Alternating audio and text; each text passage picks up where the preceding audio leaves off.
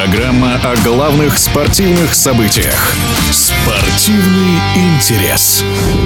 В «Зените» появится девятый бразильский легионер. Сине-бело-голубые приобрели полузащитника Педро дос Сантоса из Коринтианса, который присоединится к клубу зимой 2024 года. Именно в феврале Хавбек отпразднует свое совершеннолетие. Для чего команде из северной столицы такое количество южноамериканцев? В эфире радиодвижения рассказал селекционер Академии «Зенита» Игорь Зазулин. Есть вероятность того, что кто-то там, Вендел или Клаудини или Малком тот же уйдет.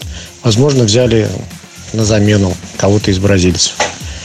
То, что касается Еврокубков, там, ну, все равно когда-нибудь они вернутся, и, может быть, как раз за этого молодого э, нападающего «Зенит» и заработает наибольшее количество денег.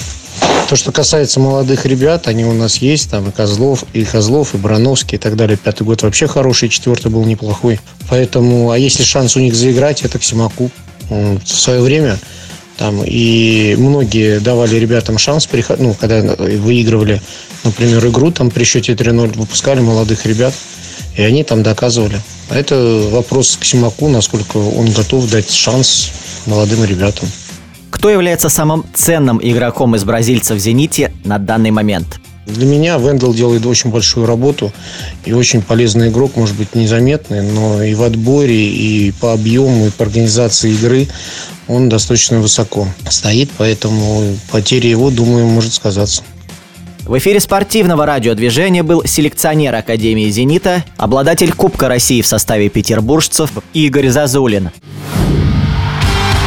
Спортивный интерес.